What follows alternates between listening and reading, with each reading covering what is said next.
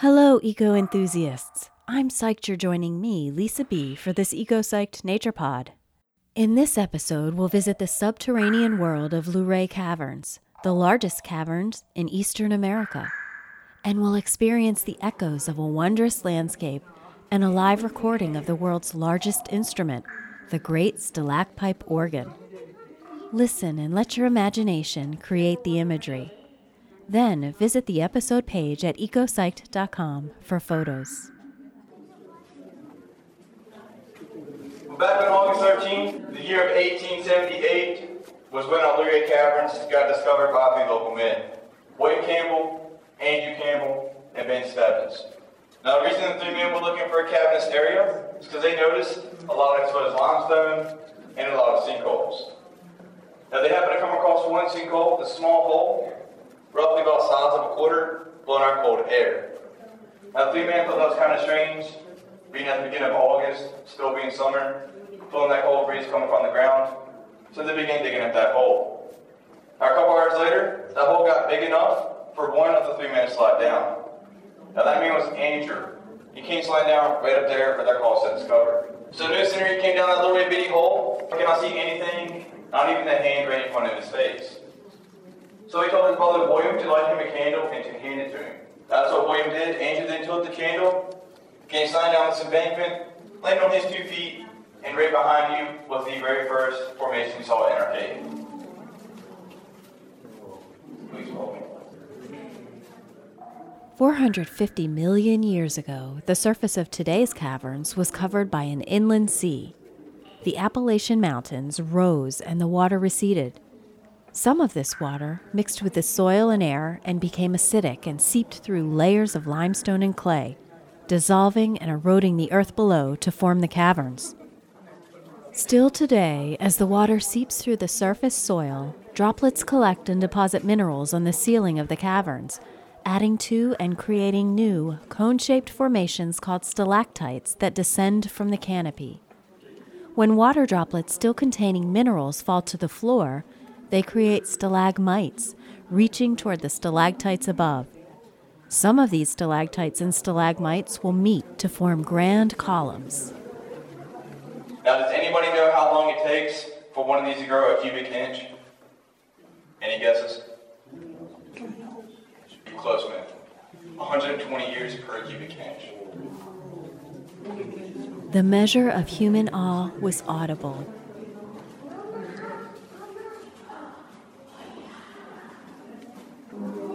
As our tour made its way deeper into the caverns, the spaces grew larger and the landscape even more magnificent.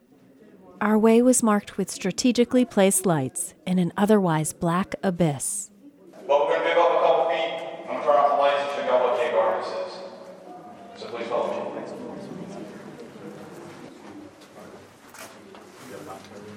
All right, so ready? Three, two, one. Not even the hand right in front of your face.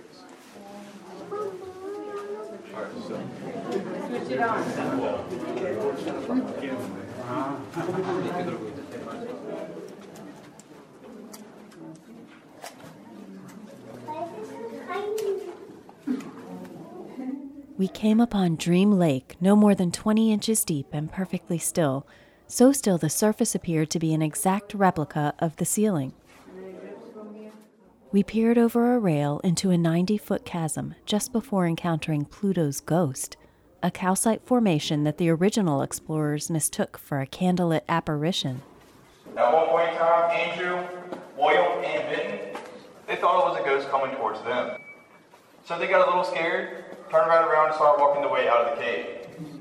But from how fast Andrew and William turned around, their candle blew out. So they left Benton with the only candle lit in this entire cave.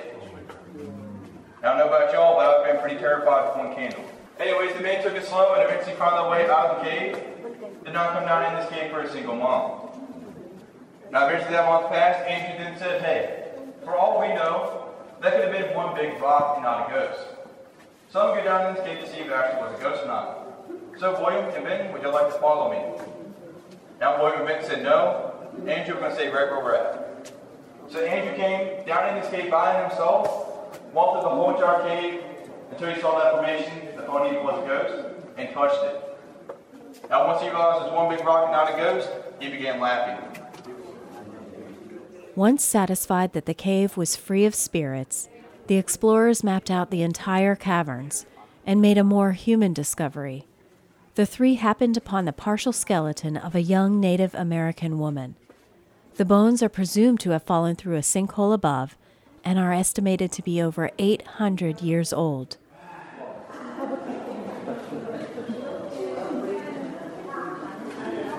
After an hour of exploration, we reached my most anticipated feature of the caverns. Alrighty, so the man by the name of Leland W. Sprinkle created the stalagmite organ. Now he started creating this thing in 1954 and finished it in 1957.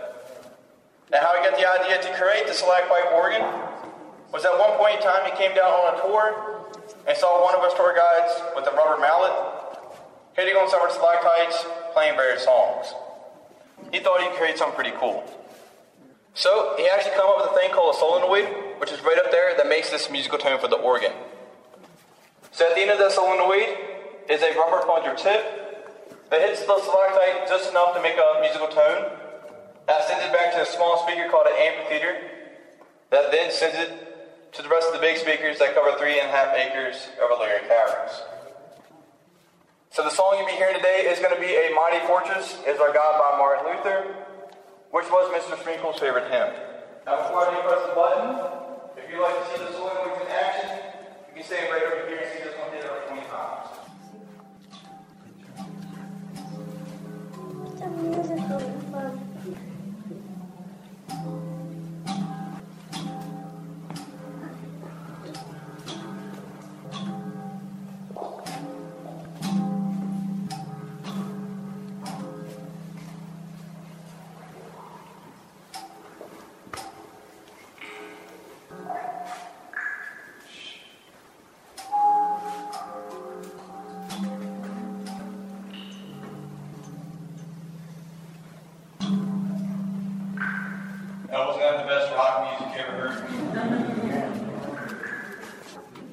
After witnessing the genius of the great stalacpipe organ, I took some time to look around and absorb the magnificence of it all. As I lag behind the crowd, I'm just amazed at the massive cavernous hole in the ground and the sizable stalactites and stalagmites. It just fills me with awe.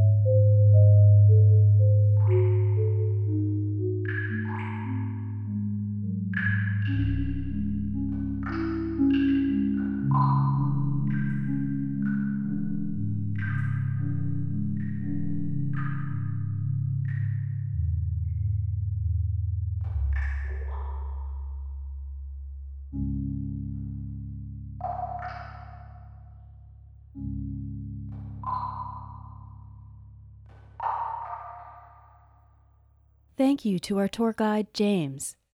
And thank you to Luray Caverns for generously providing these hauntingly beautiful professional recordings from the great stalacpipe organ. For information about these recordings and to learn more about Luray Caverns, visit the episode page at ecopsyched.com. Thanks for going underground with me, Lisa B. See you next time at ecopsyched.com.